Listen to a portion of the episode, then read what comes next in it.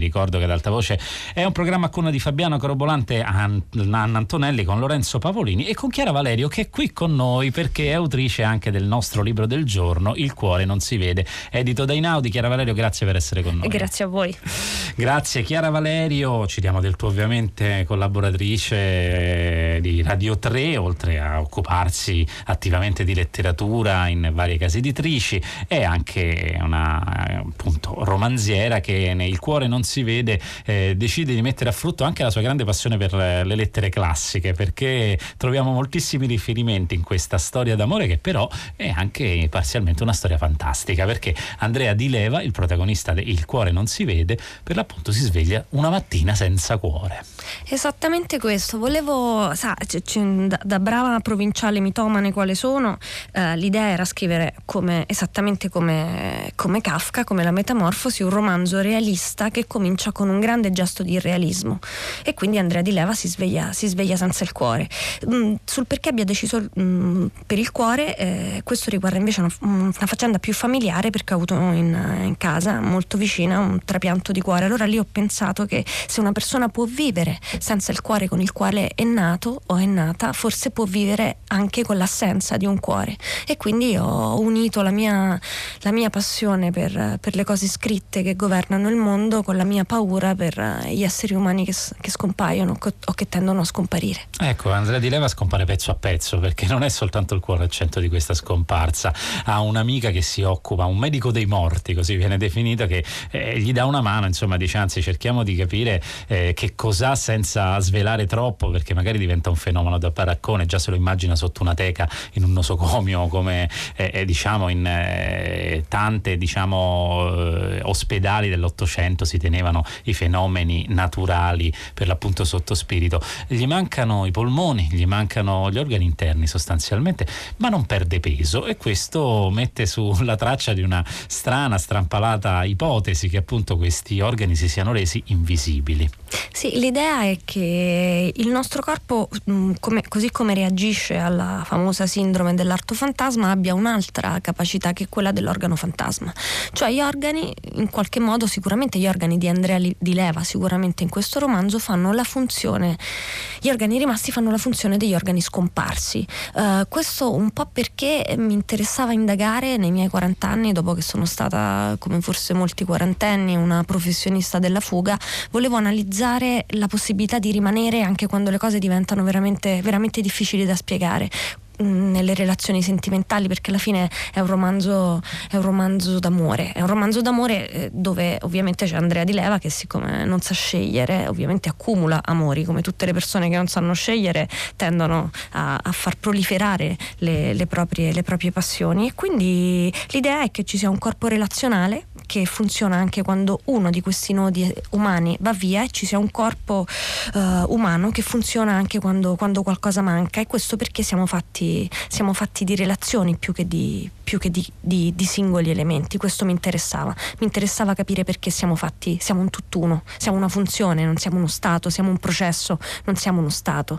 E, e, e le relazioni sentimentali sono come in fondo le relazioni democratiche, grazie non è che sono cose naturali che sbocciano, sbocciano come, come, i fiori, sono faccende culturali.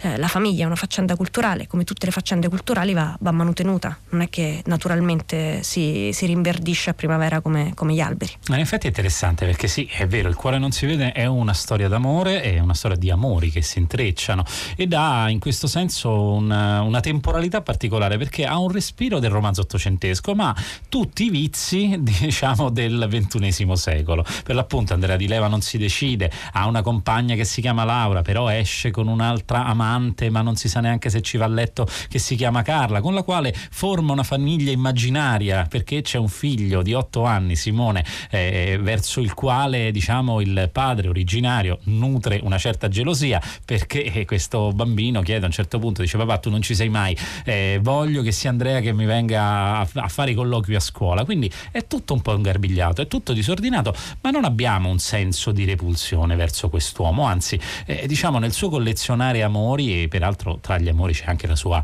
eh, diciamo amica eh, medica, medico dei morti con cui fu fidanzata che poi diciamo trova invece la sua eh, realizzazione diciamo sentimentale eh, nelle donne, appunto una persona che si scopre omosessuale e anche lì c'è una punta di narcisismo perché Andrea dice pensa più che altro, beh in fondo sono stato l'unico uomo della sua vita, questa è una bella soddisfazione, come dire una donna che ama le donne, in fondo l'unico uomo sono io. Ecco che tipo di mancanza, che tipo di patologia o soprattutto che tipo di non detto c'è dietro questo comportamento? Beh, l'idea è che Andrea sia un essere umano amabile, um, pieno di qualità solo che eh, queste qualità esteriori, tutte evidenti, non corrispondono a una specie di saldezza interiore. Non voglio, a me non sta antipatico Andrea Di Leva, mi sta, sarei, sarei, tra le donne, sarei tra le donne che gli stanno intorno, sicuramente sono tra le donne che gli stanno, che gli stanno intorno, però è, mm, è come se a un certo punto tutte queste qualità non lo portassero a compiere una scelta.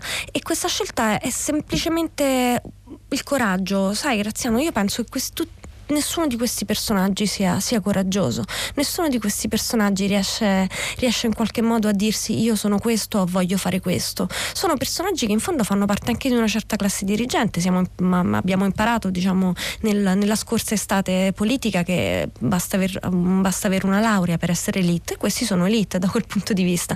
Studiano, insegnano all'università, fanno gli avvocati, fanno i medici, sono una buona, quella che, una buona alta borghesia, soltanto che non hanno né la coscienza di classe della borghesia nella capacità di prendere decisioni di quelli che potevano essere i quarantenni che decidono appunto dei destini, dei, dei destini sociali. No, loro sono, sono, infantili. In qualche modo questa loro giovinezza, questa loro fluidità eh, li porta a non, a non, scegliere. Ecco, un, potrebbe essere anche un romanzo, vorrei che fosse anche un romanzo. Adesso rileggendolo penso che possa anche essere un romanzo su quali sono, eh, i, qual è il dadaismo che è conchiuso nella mancanza di, di scelta.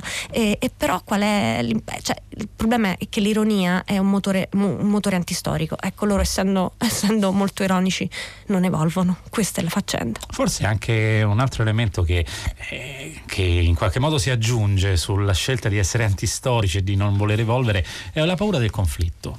Tutti loro in fondo un conflitto latente ce l'hanno, ma eh, hanno veramente paura anche semplicemente a pronunciarlo.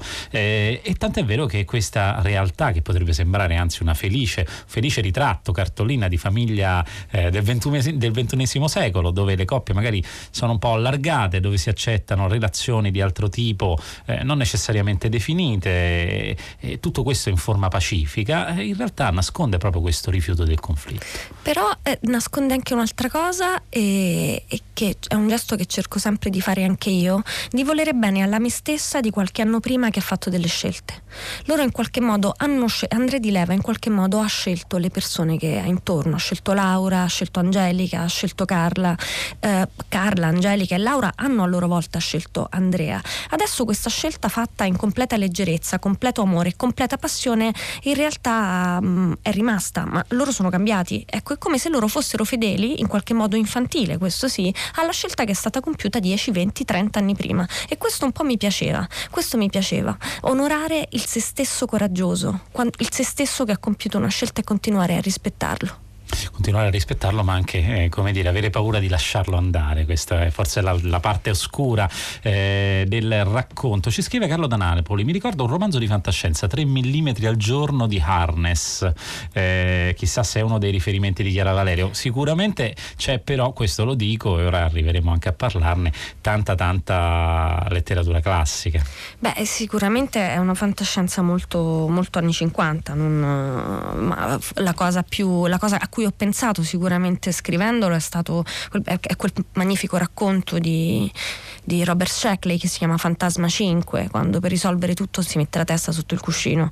Eh, era stato pubblicato da Urania Mondadori negli anni 50 e poi l'ha rifatto Nottetempo nel 2012-2013. Sì, sicuramente Sheckley, no, Hartman no. Ecco, Nottetempo è una delle case editrici dove ha lavorato Chiara Valerio, che adesso è attiva a Marsilio. Venezia la ritroviamo tra i luoghi, diciamo, del cuore anche in questo racconto. Ecco, parliamo un po' dell'ambiente, perché è un'elite, ma appunto dove si sviluppa? Quasi tutto a Roma e poi ci sono dei, ci sono dei passaggi, ovviamente si, si muovono, si, si, torna nel mio luogo naturale di elezione, che è eh, ovviamente il Golfo di Gaeta, perché io sono di Scauri e quindi ogni volta che posso rimettere un ricordo, posso attribuire un ricordo a qualcuno qualcuno lo attribuisco, attribuisco che questo qualcuno sia lì a Scauri, a Formia o Gaeta, questo, questo sì. Poi c'è un po' Venezia, ma Venezia in effetti è un soggetto eh, dal quale non si può sfuggire, alla cui tentazione non si può sfuggire, è probabilmente come Costantinopoli l'unica città a cui posso pensare eh, nella quale la proliferazione letteraria, cioè persone che ci scrivono su, è, è andata di pari passo con l'architettura o con la correzione architettonica, quindi sì, parole eh, dentro e fuori le cose, insomma, Venezia. Un messaggio di saluto a Chiara Valerio, wow, Scauri, da piccino andavo e ci vado ancora un po' più in là, tante memorie. Si firma R questo ascoltatore che evidentemente diciamo nelle origini di Chiara Valerio trova eh, qualche cosa della propria memoria, oltre che un'ispirazione letteraria come fa Chiara Valerio, per il cuore non si vede, dicevamo, la letteratura latina. Arriviamo a questo libro strano, eh, inquieto, flegonte di tralle. E diciamo che è stata una grande passione per Chiara Valerio e lo ritroviamo quasi come una base teorica per questo racconto, sì, di fantascienza, ma cui, il cui fantastico diciamo attinge addirittura al secondo secolo. Pensi, pensi di essere un bambino in un paese piccolo dove non ci sono librerie o biblioteche come era Scauri e di trovare, di avere in mano un libro che hanno letto tutti e che continuano a leggere che è Memorie di Adriano e trovare in esergo una frase di questo questo signore che si firma Flegonte e chiedersi per tanti anni, fino a quando non si può andare in una biblioteca, chi è Flegonte. Eh, Flegonte è Flegonte di Tralle, il libro è il libro delle meraviglie ed è un catalogo di stranezze appunto del secondo secolo. E a un certo punto Andrea Di Leva, quando capisce che sta perdendo gli organi, essendo professore di appassionato, professore di greco, appassionato di mitologia, cerca se stesso nella, nel passato, perché in effetti eh, nel nostro cervello l'aria deputata alla memoria del passato è la stessa la stessa area che è deputata alla, all'immaginazione del futuro. E quindi Andrea Di Leva pensando forse anche se non lo vedo il futuro ma se lo ritrovo nel passato allora me ne posso riappropriare. Invece per la prima volta non trova rappresentazione di sé perché e questa è stata la scoperta il regalo che, che ho avuto scrivendo questo libro Graziano è che in effetti le nostre mitologie sono tutte sovrabbondanti.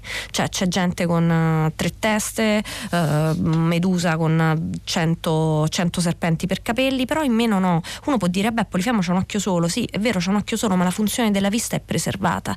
Cioè le nostre mitologie sono sovrabbondanti quindi certe volte mm, ho cominciato a chiedermi scrivendo questo libro come facciamo noi a pensare alla decrescita politicamente se la nostra fantasia è sempre stata in eccesso? Ecco Andrea Di Leva è un eroe ed è un mito ma è in difetto.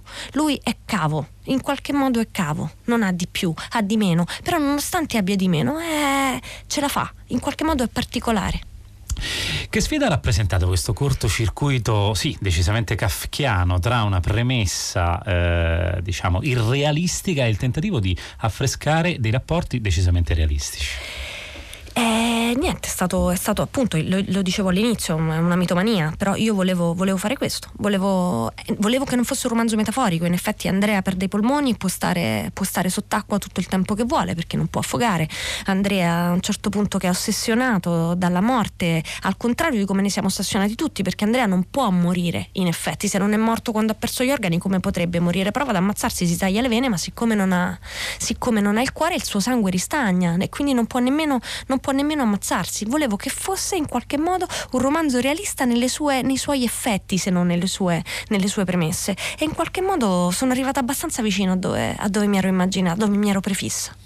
Ecco, la domanda che si fa proprio perché quando si dà una premessa realistica bisogna portarla alle estreme conseguenze, ma seguendo una logica rigorosa, questo lo dicono un po' diciamo tutte le persone che hanno avuto a che fare con, con la scrittura fantastica, è proprio come fa a vivere Andrea con questa assenza? Questo se lo domandano, se lo domandano chiaramente tutti. Eh, perché diciamo in fondo è una domanda che però eh, contiene un doppio fondo, perché diciamo quegli organi in particolare, certo si parte dal cuore, il cuore è la sede dei sentimenti, ma in generale è la nostra interiorità eh, che sembra essere anestetizzata. Però l'idea è che a me piace, eh, que- l'idea che mi piace è questa, che in fondo se la vita c'è, la vita è un dato, cioè tu non ti devi interessare del perché della vita, la vita c'è.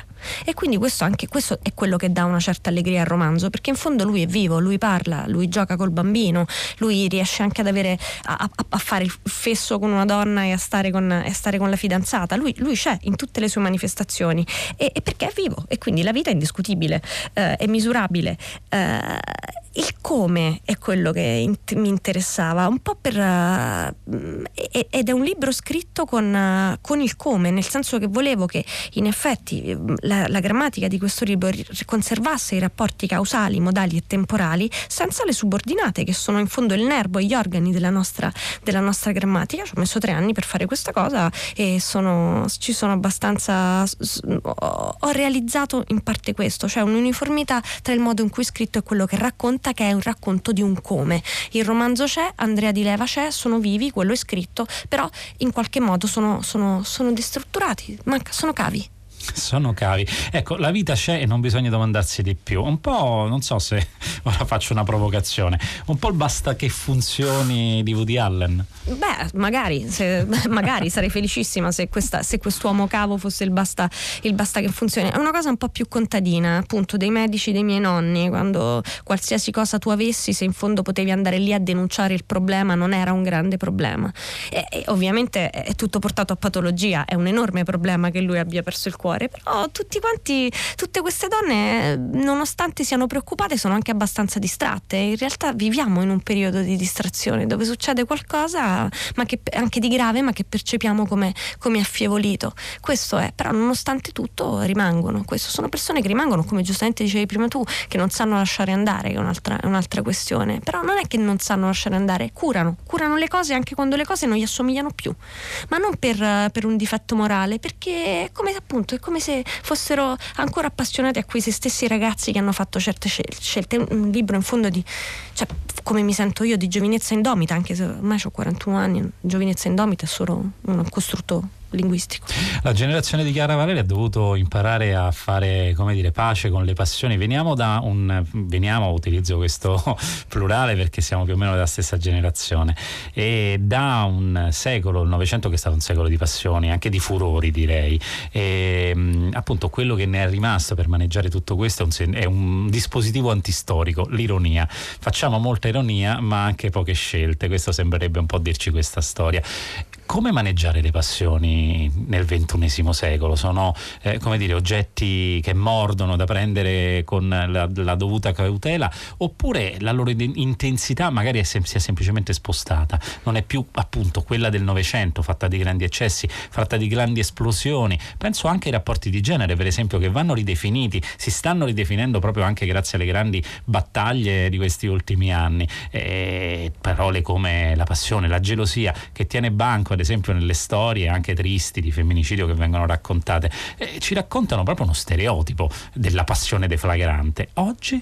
Penso che sia necessario fare un passo indietro rispetto a una figura solipsistica, una passione solipsistica e pensare che mh, bisogna essere in gruppi organizzati affettivamente e mh, emotivamente per avere delle per, per, saper gestire una passione, una passione così ce l'ha a innamorarsi, sai, tutti ci innamoriamo, tutti, tutti perdiamo la testa, tutti ci accaloriamo, ci infervoriamo per una, per una questione politica. Adesso questo è una cosa abbastanza naturale, come il fiore che sboccia. Portare la passione, l'innamoramento, l'infervoramento nella vita di tutti i giorni, questa è una cosa che a un certo punto bisogna imparare a fare, perché il, la passione, come l'Apocalisse, è un concetto abbastanza deresponsabilizzante. La passione cancella il prima, l'Apocalisse cancella il dopo. Ecco, forse bisogna tornare, eh, lo so che non è sexy dirlo, però a, a, fare un gesto di manutenzione passione, che può essere anche abbastanza, abbastanza vincente, ma non so se lo dico perché sono cresciuta giocando a Tetris, potrebbe essere che il Tetris, che, che è stata la mia grande passione,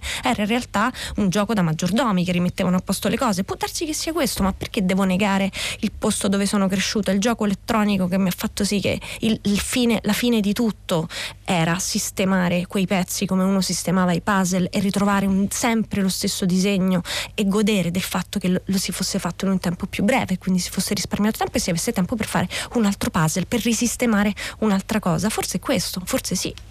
È interessante questo concetto, cioè la deflagrazione dei sentimenti e delle passioni come elemento anche di deresponsabilizzazione. La, e in questo senso, a proposito della, dell'Apocalisse, che è un po' il, l'archetipo del racconto di oggi, dei eh, cambiamenti climatici, chiaramente oggi peraltro è il giorno del Nobel eh, per la pace, che è stato attribuito per l'appunto non a Greta Thunberg, che invece a cui veniva anche veniva insomma data per, eh, se non per certa, per molto quotata. Ecco, era proprio uno scrittore di fantascienza, Frederick York che negli anni 70, lì si parlava di un'apocalisse eh, atomica, eh, diceva proprio questo, se non ci sarà futuro è perché non ce lo siamo voluti immaginare e appunto eh, gli autori di fantascienza di futuro ne sanno, ne sanno e come. E diceva questa cosa qui, è, sarebbe diciamo essere parte della generazione dell'apocalissi, è l'ultimo concerto punk, è, è l'ultima infrazione dipica, eh, perché di colpo la nostra generazione diventa importante nella storia come quella eh, di chi ha vissuto l'avvento di Cristo o, o Socrate o Buddha, insomma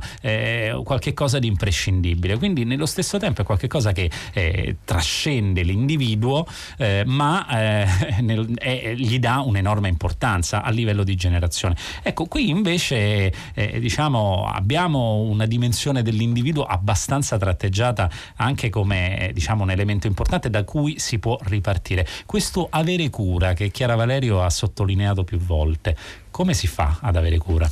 Beh, prima di tutto si ascolta e prima di tutto quando si cerca di far deflagrare le cose e di fare le apocalissi oppure di fare le rivoluzioni si risponde prima alla domanda cosa faccio domani. Dopo che c'è stata l'apocalisse cosa faccio dopo l'apocalisse? Dopo che ho fatto la rivoluzione cosa faccio dopo la rivoluzione? Dopo che ho lasciato andare questa donna oppure che ne sono andata sono andato a letto con un'altra come fa Andrea Di Leva o come vorrebbe fare Andrea Di Leva, che cosa faccio il giorno dopo con Laura? Cioè avere cura significa avere un minimo, un minimo, Graziano, cioè, stiamo venendo da 40 anni di abbattimento di futuro.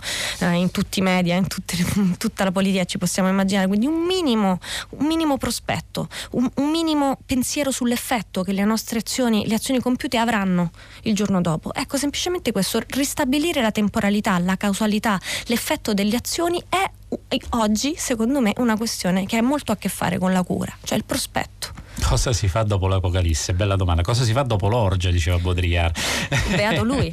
Cosa fa? Era una battuta perché appunto si raccontava come dire, due persone che si incontrano in un'orgia e, fa, e uno fa l'altro. Cosa fai dopo l'orgia? Cosa si fa dopo l'orgia per l'appunto? Dopo che c'è stata quell'esplosione. Eh, ci scrive ancora un messaggio non firmato. La coscienza di classe, riprendo un discorso che stavamo facendo prima, d'essere borghesi o elite. Ancora la si rimprovera, ma è un automatismo. È davvero così? Oppure diciamo oggi la, situ- la, situazione è molto più sfumata di un tempo. Non lo so, nel senso che secondo me eh, fino a quando in effetti una classe culturale corrispondeva a una classe economica aveva senso diciamo distinguere. Adesso non c'è corrispondenza o non c'è, non c'è neanche parziale, sovrapp- c'è parziale sovrapposizione tra classe economica e classe culturale. Ecco, il problema è che bisognerebbe ridefinire il, in qualche modo canoni culturali che possano far sì di dire io sono, appartengo, mi sento, o mi sento garante o mi sento parte di un gruppo oppure non, non appartengo a quel gruppo. Il problema è il canone, la, il fatto che si è perso il canone culturale. Il canone culturale. E anche il canone sociale. Lei riesce a dire, lei, eh, fino a un certo punto, io ho portato il grembiule fino a 13 anni perché mia madre per esempio era convinta che noi fossimo persone estremamente agiate e, e quindi gli altri bambini a scuola non fossero vestiti bene quanto me, quindi io portavo il grembiule perché il grembiule pareggiava tutto. Io adesso non so più dire, o forse non so se mai lo saputo fare vedendo le persone a che classe sociale appartenevano. È tutto, è tutto più, appunto, abusare Bauman non va mai bene, però è tutto più indefinito se non liquido. Beh, diciamo da Pasolini in poi questo tema, peraltro l'abbiamo evocato molto con Valerio Mattioli parlando di, eh, di, di una Roma, sì, di Remoria che è stato qui alle, alle 6, è stato il nostro incontro di oggi e certo c'è questo aspetto della difficoltà anche di, di, di mettere in fila le cose, però eh, l'aspetto delle passioni è altrettanto importante.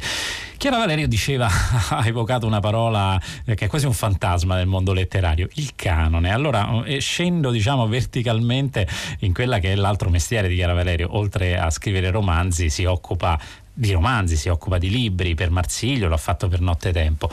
Esiste il canone? È possibile? Soprattutto è un interrogativo che oggi una persona che lavora in una casa editrice si continua a porre. Beh, eh, eh diciamo che la parola canone porta eh, con sé automaticamente la, parola, la questione della responsabilità di scelta e l'idea che questa scelta sia singolare, che sia relativa a elementi, diciamo, non è che uno lavorando per una casa editrice non è come lavorare per tutte le case editrici, quindi esistono libri che vanno bene per alcune case editrici e libri che non vanno bene per alcune case editrici. Però stabilire un canone o almeno dire che stai stabilendo stabilendo il tuo canone, almeno nella tua testa, quando scegli che ci siano faccende che riguardano più l'intrattenimento e faccende che riguardino qualcosa di più perenne, di più, di più, di più permanente, qualcosa che soprattutto, um, libri che soprattutto fanno una cosa che serve a tutti, cioè trovare strutture linguistiche che poi possono essere utilizzate da altri scrittori per portare avanti diciamo, la, la rappresentazione del mondo. Quello che fa la letteratura è raccontare il mondo, però lo racconta attraverso le parole attraverso le strutture linguistiche. Certi scrittori più di altri si occupano di curare strutture linguistiche che poi altri utilizzeranno e racconteranno, e racconteranno storie. Ecco, il canone porta con sé il fatto che tu devi darti il permesso di dire io ho studiato abbastanza, ho letto abbastanza e continuo a farlo, perché poi non è che studiare è uno stato, studiare è un processo. Il canone non è uno stato, il canone è un processo, non è una, non è una faccenda statica, perciò forse a un certo punto ci è andata stretta, perché pensavamo che fosse uno stato il canone, no, il canone è un processo, ecco, il canone è un processo significa leggere come un disperato per capire come evolve la lingua italiana, se evolve, se tu sei ancora in grado di coglierne i cambiamenti o se, o se, ne, solo, se ne sei solo spaventato, questo può essere. Forse eravamo ancora schiacciati da un'idea positivista del canone ottocentesca, chi lo sa, ma anche quello si può reinventare, però insomma veniamo da una giornata dove si è dibattuto quella di ieri proprio sul canone perché sono stati assegnati due Nobel. Intanto chiederei a Chiara Valerio la sua reazione a Olga Tokarczuk, che è stato anche un titolo di nottetempo, proprio quando Chiara, Valera, Chiara Valerio lavorava per quella casa editrice, e Peter Anke, insomma due nomi che a proposito, a proposito di strutture linguistiche sono piuttosto forti. Beh, eh, posso dire sicuramente che erano scrittori che avevo entrambi letto e per esempio quando era stato assegnato il Nobel all'Eclesio non avevo letto l'Eclesio, quindi avevo un'idea preesistente al Nobel sia della Tokarczuk che di, eh, di Handke. Sulla Tokarczuk ovviamente c'è quella cosa molto infantile del fatto che eh, ha vinto il Nobel una persona che tu hai conosciuto, con cui sei andato a cena, di cui hai pubblicato due libri e Allora, noi abbiamo molto elogiato diciamo, il lavoro delle piccole case editrici proprio per questa ragione, Beh, perché è arrivata, lavoro, però poi Bonpiani il grande lavoro di Bonpiani sta facendo un... i vagabondi enormemente. No, è stato bello, è stato bello, nottetempo una casa editrice dove, eh, dove è, stato, è, stato, bello scoprire e confrontarsi anche con autori che poi a, pochissime, a distanza di pochissimi anni sono diventati appunto aut- autori a quel punto canonizzati. Autori canonizzati, ma quindi quello del Nobel può essere un canone possibile? Beh, lo è di suo, cioè non è, non è che si può discutere tutti i canoni effetti quello è il canone, nel senso che da quando è nato il Nobel uno pensa che almeno gli scrittori del Nobel... Però un po' di Nobel dimenticati ci sono. Ci saranno sempre, perché anche, anche il canone, dei, il canone essendo un processo, il canone perde pezzi, questa è la cosa. Io il canone lo trovo affascinantissimo, è vivente. Allora una domanda, diciamo, sia al, diciamo, all'editor che all'autrice di romanzi. Che cosa interessa a Chiara Valerio della letteratura, di una storia? Qual è la scintilla che, che ti fa innamorare di qualcosa? Penso sempre che quello che mi interessa nella letteratura sta uh, nella spiegazione di quello che è Dracula. Dracula, che è il più grande romanzo dell'Ottocento, comincia di orrore dell'Ottocento, comincia con una compravendita immobiliare. Quindi la letteratura per me deve fare due cose. Mi deve spiazzare e non deve essere metaforica, perché in effetti è vero che il conte Dracula deve cambiare casa ed è vero che ci deve portare la terra e che senza la terra non può campare neanche per sempre. Quindi la letteratura per me deve essere non metaforica e deve essere in qualche modo non spiazzante, un pochino. Spiazzante lo è sicuramente, il cuore non si vede perché immaginate di svegliarvi voi senza il cuore, senza i polmoni, senza gli organi interni. Questo che è il realissimo racconto, il realistico di Chiara Valerio e anche il nostro libro del giorno di Fahrenheit, edito da Inaudi, ve lo ricordo, così come vi ricordo che le nostre chiacchierate sono riascoltabili in podcast su RaiPlayRadio.it. Chiara Valerio, grazie per essere stata grazie, con noi. Grazie, grazie Graziani e grazie a Fahrenheit. grazie Chiara Valerio, il libro del giorno, Il cuore non si vede. Ora lasciamo la linea a Paolo De Angelis che sta scaldando i motori nello studio accanto per 6 gradi, ma non prima di avervi salutato e lo faccio a nome di tutta la redazione, ovvero Carlo D'Amicis, Michele De Mieri, Laura Marinelli, Clementina Palladini, Laura Zanacchi, Benedetta Annibali è stata con noi in regia e dall'altra parte del vetro si sono alternati Manuel Falcisci ed Emiliano Troncini alla console. Un saluto da Susanna Tartaro, come sempre, alla cura di Fahrenheit. Troverete dal lunedì ai microfoni Loredana Lipperini e Graziano Graziani che è stato ai microfoni per questa settimana. Vi saluta e vi augura una buona serata.